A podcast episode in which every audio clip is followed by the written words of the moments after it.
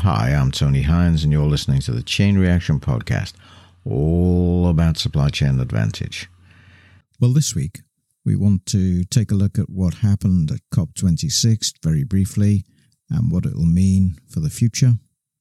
We also want to look at how to create supply chain advantage and what you can do to make your organization more competitive. And we'll look at the problem of inventory in relation to supply chain advantage. So, lots to do. Let's get started.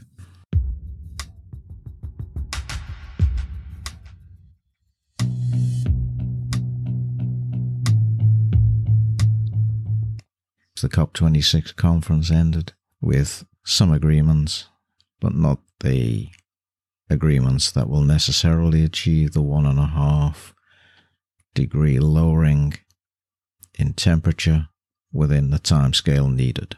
So a bit feeble by some nations, but it's going to cost a lot of money for some countries to sign up and commit to those changes.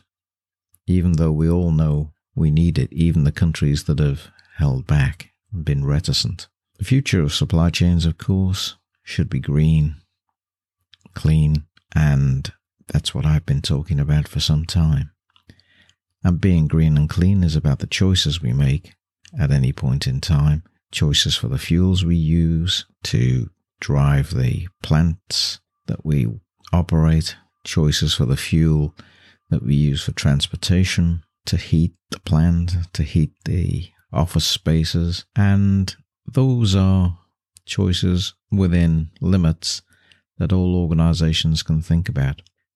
But of course, it does come down to cost. And we all know the long term cost is great, but the short term cost might mean that your business just can't afford those sorts of changes.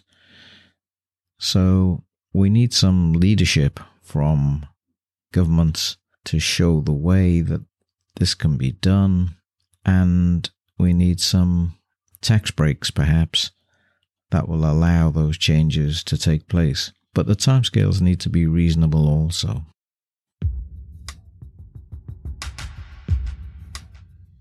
So, here's a quiz question for you. What has Australia got in common with India and China? I'll let you ponder on that for a moment. And it relates to COP26 and the discussions that took place.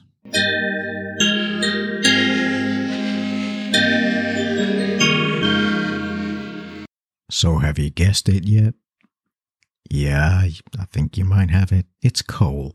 India, China said that they wouldn't be getting rid of coal completely, but they would be lowering it. And Australia, too, is not so keen on getting rid of coal immediately because they have plenty too. So the big coal producing states obviously have an issue with getting rid of coal, even though they probably know in their heart of hearts that that is maybe the only way to go if we're to save the planet.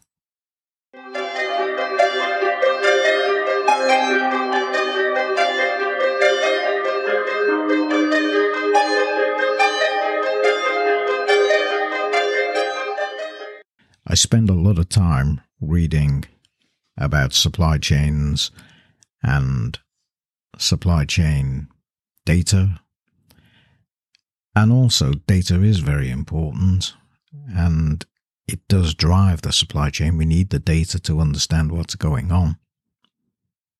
But another issue is also important, and that's the one in relation to supply chain relationships. And that's not given as much attention, I don't think, nowadays as it used to get. But it's still something we need to consider. What kind of relationships do you have with your supplier base? And are you working closely with that supplier base to make your supply chains more efficient and more effective? Because through those partnerships, you can really generate some leverage for the whole network. And it's important, I think, to just revisit that a little bit and think about the gains there are to be made and the advantages that can accrue to an effective supply chain partnership. So that's what we're going to discuss in this episode. And we'll think about how that plays out in practice.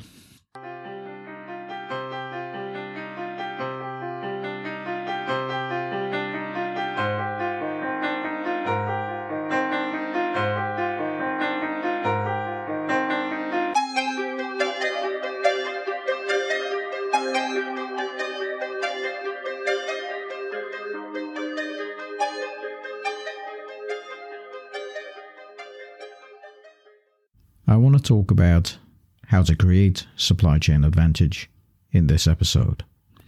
And when I think about supply chain advantage, there are certain things and certain principles that come to mind.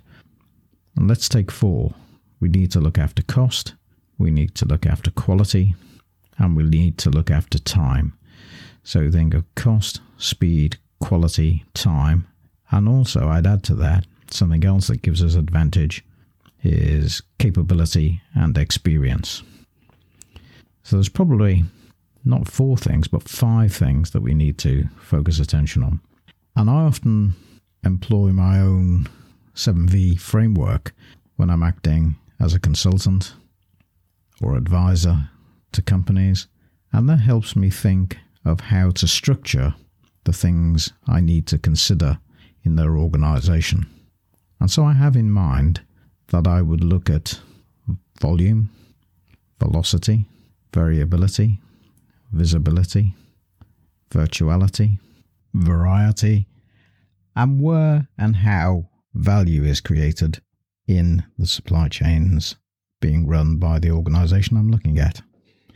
And remember, we're not just looking at a single supply chain. Lots of discussions assume that we're just looking at one supply chain. But organizations run many supply chains. If you're running 200 lines of product through your organization, then those might all be different supply chain arrangements that you've put in place.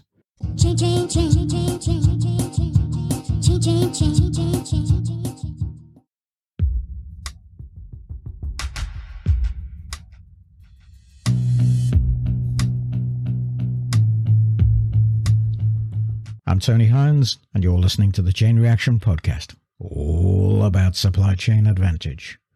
I mean, one of the best lessons I learned was probably when I spent time in a manufacturing plant many, many years ago. My first experience looking after the accounting function, looking at cost in that particular plant. And one of the key things was to watch stock levels. And I knew that if the stock level was too high, that we'd invested too much cash into stock, probably. And if stock wasn't moving fast enough, I knew that that was going to come back and bite us. We'd be left holding stock that we couldn't sell, or we'd have stock that was going to be scrapped in some way, or was going to be obsolete. And so managing inventory was a very important lesson right from the off. And so it should be, because lots of manufacturing businesses have more than 50% of the asset base tied up in inventories. Now, that inventory can be in all kinds of places. It can be in your warehouse, it can be on the move, on the road, in ships, where you carry in the risk. It can be even in store where you've got uh, particular types of sale and buyback agreements with operations where you retain the ownership of the stock. Uh, so you need to know what's happening with your inventories.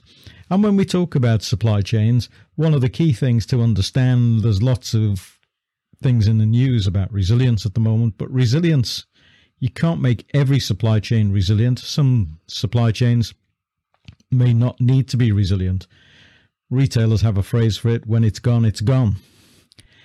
And it may be that you have to learn with some of your inventory lines that it's not continuously replenishable. And therefore, you're making an offer to your customers that's different. Some of your lines, of course, will be continuously replenishable and it'll what you become known for. And if you're a brand and you're restocking retailers, wholesalers, or you're selling to other businesses on a regular basis, then they will expect you to be holding stock or to have stock ready when they demand it. And that can be a business changer. You can win the business or you can lose the business. So you need to focus on inventory. And inventory is not just the idea that all supply chains that your organization runs are all the same because they're not. You will have different types of supply chain. I can remember it back in that manufacturing plant that I talked about where I learnt my first lessons about managing inventories. We had 12 production lines, and those 12 production lines were all very different. We'd be running some production lines for some of our regular customers. We'd have production lines that would be running for the one off customer or for the occasional customer. And we'd have other production lines that would be variable in different ways. And when we looked at each of those lines, we could see the profitability on each line was different. And that didn't matter too much to us because we could look across the piece and we could say, okay, lines one, two, and three, there are bread and butter. They keep the overheads paid. Lines four, five, and six, they're the lines that go to our regular repeat businesses. And we need to look after them. And we might negotiate special prices and different prices for those lines four, five, and six.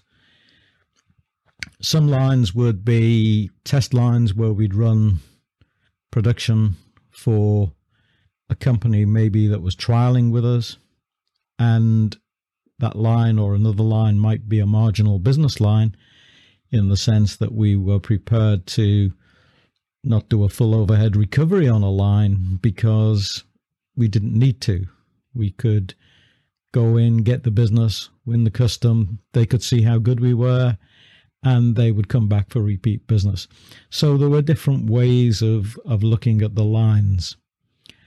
And I think when you think about supply chains in your organization, you ought to be thinking which are the lines we need to keep an eye on the cost closely.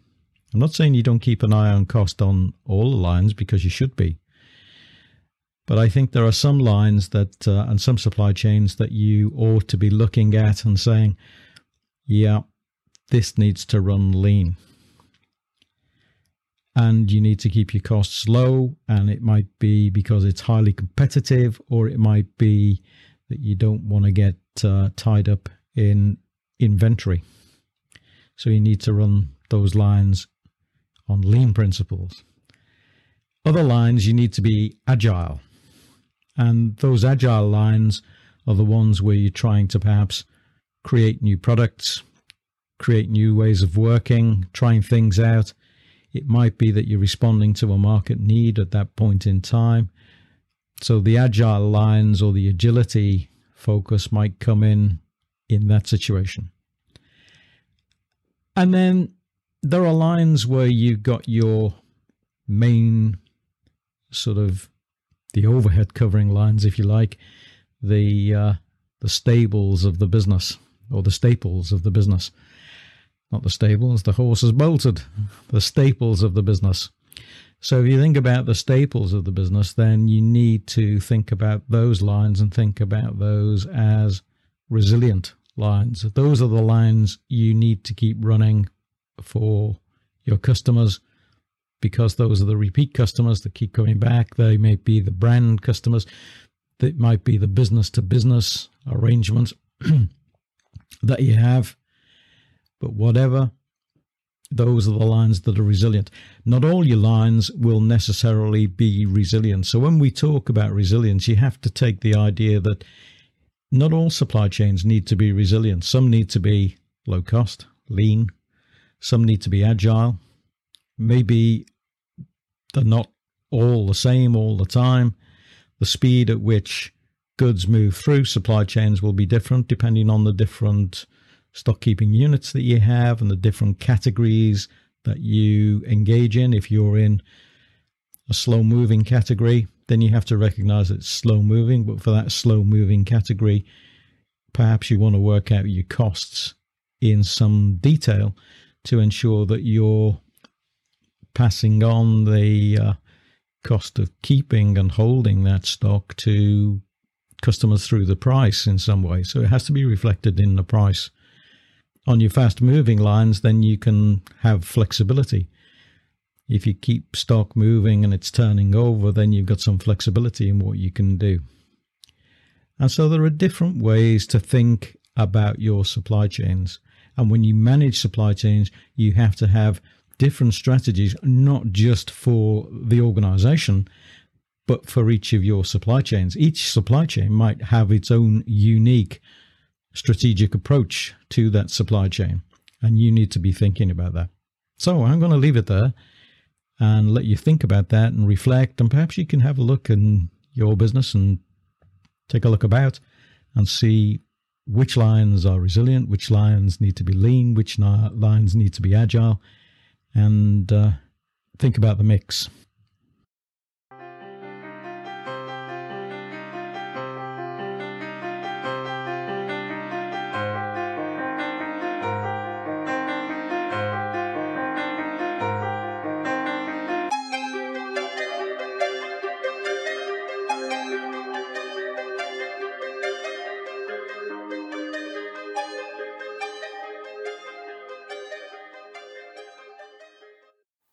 Listening to the Chain Reaction Podcast with Tony Hines. When we talked about supply chain partnerships, often people would say, well, what does that mean, a supply chain partnership? Well, obviously, there is no one type of partnership. There are a number of different types of partnerships. It might be one to one, it might be a, a network of cooperation in the relationships. It might be a partnership that exists on a simple buy sell, or it might be a partnership that exists with complementary talents that can actually leverage what goes on in that supply network. So there are different arrangements for these supply chain partnerships, and I detail all different types of arrangements in my supply chain strategies book. And they haven't really changed very much in terms of how those arrangements work, except there's a lot more collaboration today than ever in the past. They're not aggressive partnerships. An adversarial buyer seller relationship is not a partnership. That's not a partnership if it's aggressive and one side has all the power a partnership is exactly what it says. It's a partnership of complementary talent. And so when we think about these different sort of arrangements, we have to think what we want from our partnership before we ever engage in that partnership. It's always very important to see what the other side has to offer, what they can bring to the table, and to have open discussion about what the benefits are to each party in the supply chain so that you can understand how to build competitive advantage in such a way that everybody gets a win win situation. And I think that's the key to a successful long term partnership. I think one of the great partnerships that did exist for a very long time was between Marks and Spencer, a a UK retailer, with one of its suppliers, Dewhirst, who made most of the clothing in the early days for Marks and Spencer. And that partnership worked very well until the retailer had to fill more lines. Dewhirst couldn't satisfy, they couldn't make the goods at the cost, and it eventually ended and it was competitive forces that change the nature of that partnership. And that's often the case because what's good for one era may not be good for another era. But I don't think it's good just to always think about the price and cost in a partnership. It's about the benefits and the long term skills that you're able to access, which you would not otherwise access.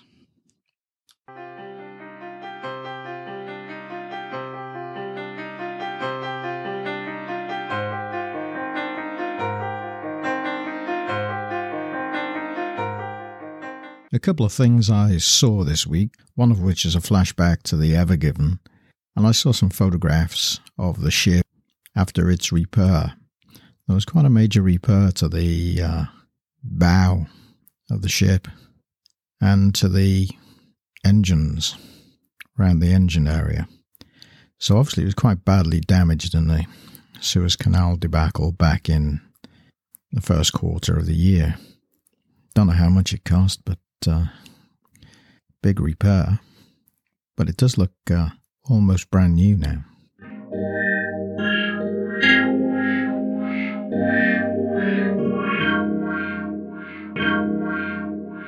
Well, when it comes to climate change and all the efforts and proposals that come out of a conference like the COP26 conference, one wonders what happens beyond that.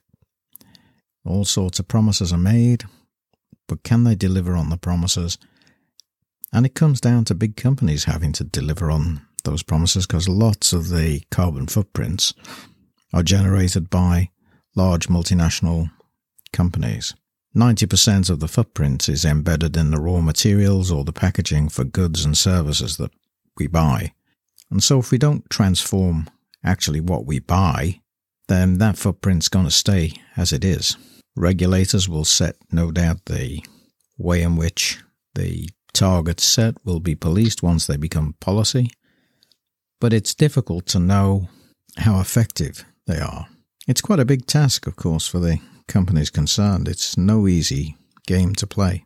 And I read somewhere this week about Mars and PepsiCo trying to look at their own supply chains across more than 100 countries and to see how they can make changes to that supply chain. The interesting thing, when they started to look at the supply chain, they learned that uh, just 10% of the top 200 suppliers had any climate targets in place.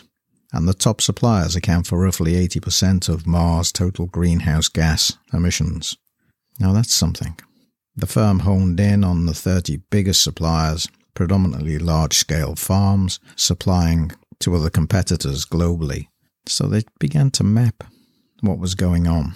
And that's a big process in itself. That can take six months to two years to do the mapping process. So they're quite serious about it.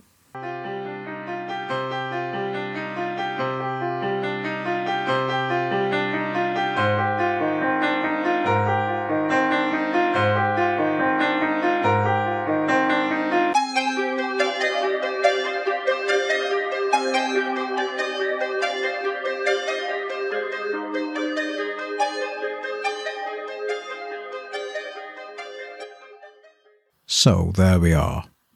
I hope you've enjoyed this episode of Chain Reaction. I'm Tony Hines. I'm signing off.